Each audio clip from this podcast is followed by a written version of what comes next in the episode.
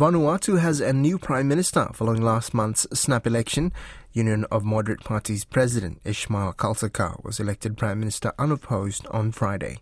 Lydia Lewis has the detail. Shortly after the vote, which saw MPs on both sides of the House cast their ballots in support of the unopposed Ishmael Kalsakau, the newly elected Prime Minister thanked all the members present, then turned his attention to appointing his cabinet ministers. Some of the big appointments include Sato Kilman, a former Prime Minister himself, being appointed Deputy Prime Minister and Minister of Lands. John Salong has been given the finance portfolio, and Ralph Regenvanu, who was Leader of Opposition in the last Parliament, is now Minister of Climate Change. The new government will need to hit the ground running, with many economic challenges still facing the heavily tourism reliant Pacific nation, which is still emerging from the pandemic.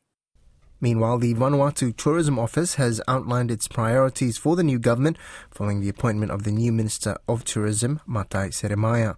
Chief Executive Adela Issachar Aru says pre COVID 19 tourism made up around 40% of GDP and work is underway to understand where that figure sits now. She told Lydia Lewis Seremaiah steps into the role at a crucial and pivotal point in the country's COVID recovery phase after the tourism sector was decimated by the restrictions of the pandemic. We are excited that at least we have a new government in place. We have a new honorable minister who's coming to the portfolio of tourism.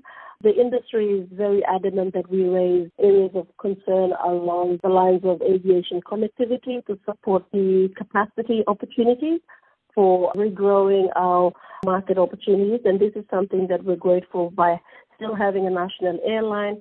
We will definitely raise this with our Minister of Tourism, who is also a shareholder of National Airline, that we want to see a restoration of uh, financing to assist the national airline in its recovery plans. We'd also want to see uh, opportunities opening up for new coaching opportunities with other airlines and possibility of working with other regional airlines within the region that will help to grow the market share. The second area of concern is uh, looking at the quality of the workforce that is currently available in the industry. Even though we have a uh, labor coalition program to work with the uh, current new workers coming to the workforce. Uh, there needs to be a program of integration where experienced hospitality, hospitality workers that have come abroad to New Zealand and Australia on arrival back in country could be integrated back into the tourism industry. One other area that we will raise to our minister also is uh, the continuous provision of government support services through the business support funds to enable smaller businesses who uh, are diversifying into different models of business to be able to have the required um, funding support to uh, diversify and become resilient. Around three days into the job for the new minister, and you've already spoken with him. We have already started uh, commencing discussions over the weekend with our new minister. And he's stepping into this role at a crucial point in Vanuatu tourism's rebuilding process.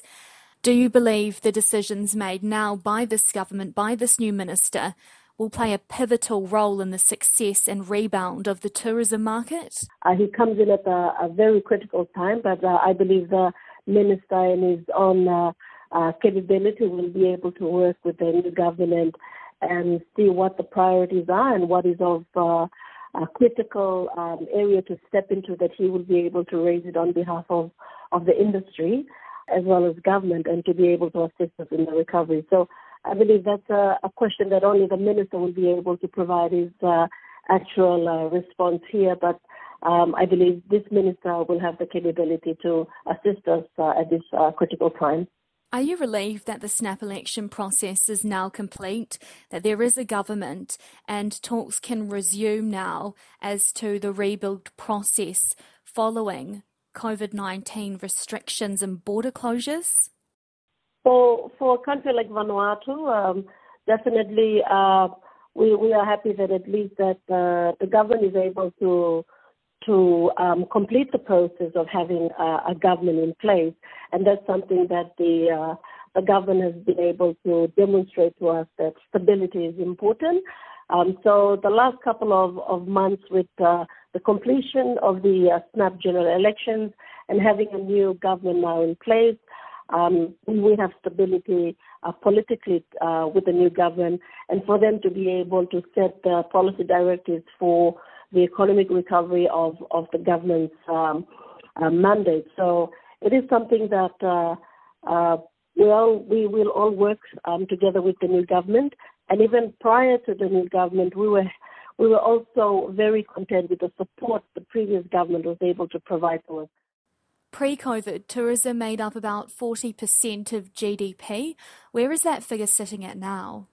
So, a very good question. We have noted that uh, tourism has, has, plummeted. And so, um, I wouldn't confirm how much of tourism, uh, in terms of economic recovery, uh, that tourism now contributes to GDP because our borders have just opened up as of July this year. So, our Ministry of Finance is currently undertaking an economic assessment on this, and once uh, that is completed, we would be able to provide official stats and, and data confirming this. With more than 50% of businesses closing or mothballing, are you concerned at all at the results that are going to come from this report?